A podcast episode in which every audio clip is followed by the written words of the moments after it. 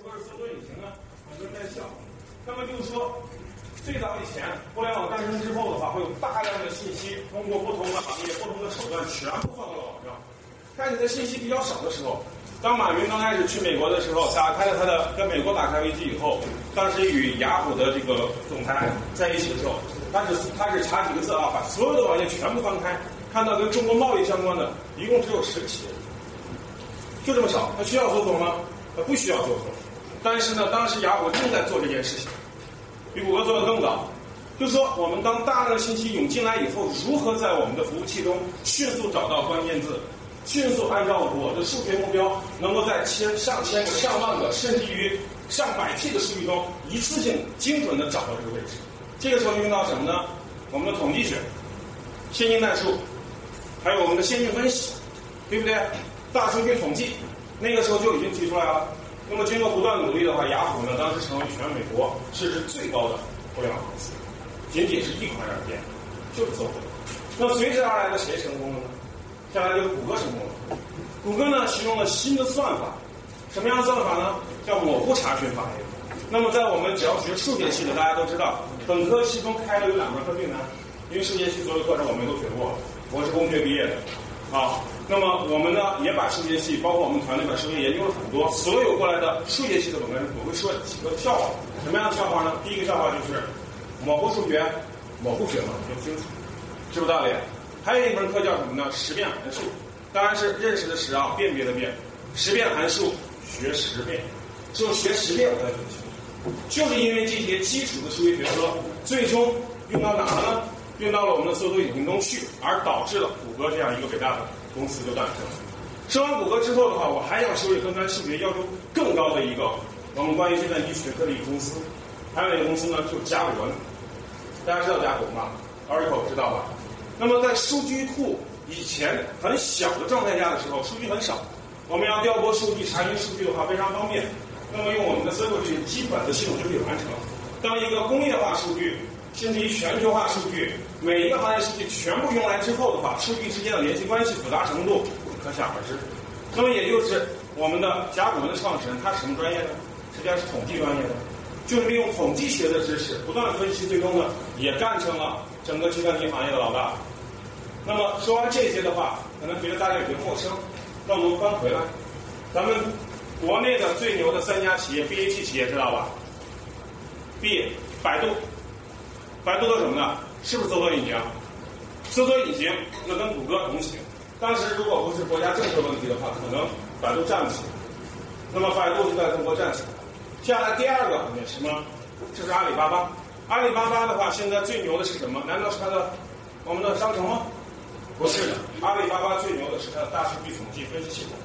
那么再往下，腾讯，腾讯实际上也是一个基于数据、大数据来去做分析的。可以说，腾讯继续发展下去的话，它要的就是数据金矿。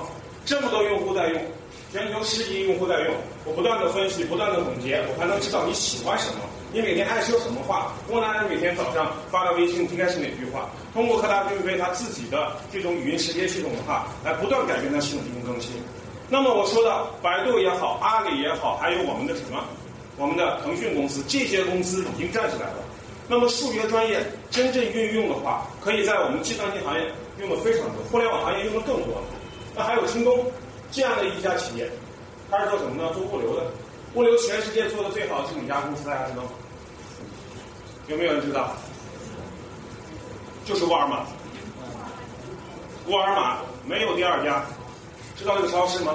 沃尔玛，沃尔玛可以做到什么程度啊？我给大家说一说，一个十箱的集装箱货柜，当它进入到门口的时候，记住了啊，十五分钟能够将货柜上所有的物品精准无误的放到它的货架。你到奔驰车厂，我在奔驰厂待了很长时间，我看了一个一个事情，整个修理厂里面没有人搬运工具了，所有的零件我只要一点，然后那个零件就会自动货架主管送到你的面前。三十秒之内全部补充完毕。那么，在一个三十亩大的一个售后退货空间，只有三个工人，没有多个工人啊，只有三个工人。这都是谁来的？都是数学的优化调度算法，不断的去优化它，不断的去取代人工，不断的在往前走。那么，人工智能最终也就推出来了。所以，今天我想来给大家分享的是什么呢？数学这个行业数学这个专业可不是以前我们所理解那个状状态。难道我真的是一定要学完数学去教老去教课当老师吗？或者说我要证明某一个大的定理，然后呢成为一个数学家吗？其实应用数学系在我们的各行各业内已经充分的运用。那我再给举大家一些比较近的例子，那就举一下我的故乡，也就是我们西安。西安呢，在西安交大的话有一个创业案例，这个创业案例是做什么呢？跟你们一样，同一个专业，也是数学计算机系。有呢三个学生，两个本科生，一个研究生。毕业之后的话，他们大胆假设，最终选了一个什么样的项目去创业呢？他们选择利用我们陕西的最好的小吃凉皮肉夹馍，然后呢跑到北京去创业，我就做小吃。但是呢，仅仅在八个月的时间，他就融资融到多少呢？两千万。你想想，一个很小的一个，只是做凉皮肉夹馍，他凭什么这么快？风都看到什么了？味道都是做的很好，造成这个原因吗？不是，因为他在商业计划中做的非常的完美。第一，他会在北京所有人流比较密集的地方做数据统计，全部统计完毕之后的话，知道早上多少人啊，中午多少人，吃饭时间是多少呢？来回的距离差是多少呢？第二开始考察，那我要进肉的话，这些肉的存储、运输在什么位置来说的话，中间停点最少。然后呢，第三个问题是什么呢？我们的所有的这些送货人员，如果别人订餐之后，我在什么位置时候送货的时间周期最能保障？通过几次的大数据分析，最终把这个案子拿出来了。第一次选址就选的非常好，第一个月的收入就破了五十万，随时不断的往上升，两百万、三百万、四百万，最终东都说好呀，那你能不能告诉我，你们能不能给我提出一个我们肉夹馍也好，还是凉皮也好，一个工业解决方案？他们就继续用统计学知识，将所有的跟面揉的过程中的这样的机械全部在网上统计出来，最后选出了一样东西啊，选出什么东西呢？选了一台洗衣机，觉得很奇怪吧？这个洗衣机呢，只要放入面粉，加入水，定时加入，用程序控制，也是计算机系的，我们控制单面机，不断的改变之后呢，它面皮就不用人在手在揉了，定期加进去，搅多少次，然后排出来，定期加进去摆多少次，排出来的水直接一蒸就是面皮。剩下的东西只要拉开就是面条。最终呢，把陕西的这个行业整个全部改变。为什么呢？陕西每一天消耗面皮多少呢？五百万碗。搞清楚啊，整个陕西省啊，就因为这个技术，工人全部都转行了，干什么去了？卖洗衣机就行了嘛，是不是道理？而且卖他这个品牌的洗衣机，它就由什么呢？就由一个肉夹馍产业变成了一个工业化产业。最终呢？已经做得非常大，马上就要上市了，用的全是数学知识。那么你想，在创业过程中，如果具备一定的数学技术，你每次在做事情的时候、分析事情的时候，用数学建模的话，意味着什么？我们知道神经网络算法吗？神经网络算法可以干到什么样的事情呢？就是在十万个甚至一百万个我们的商业计划中迅速挑出前十。为什么？我知道你要投入多少钱，我知道你要花多少钱，我知道你什么时候回本，回本周期有多少。第一期风投我要投多少？第二期我要投多少？市场预估是多少？所有这些全是用数学来分析出来的。这样的事情的话，怎么去做呢？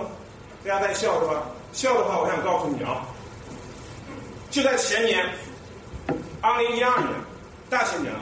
二零一二年全国的我们的高考试卷，高考试卷啊，都是数学卷啊，全国卷我我们我们团队试过了，我们连续三年。基本上最后两道到三道压轴题，连答案都预估预估正确。别说题目了，怎么去预估呢？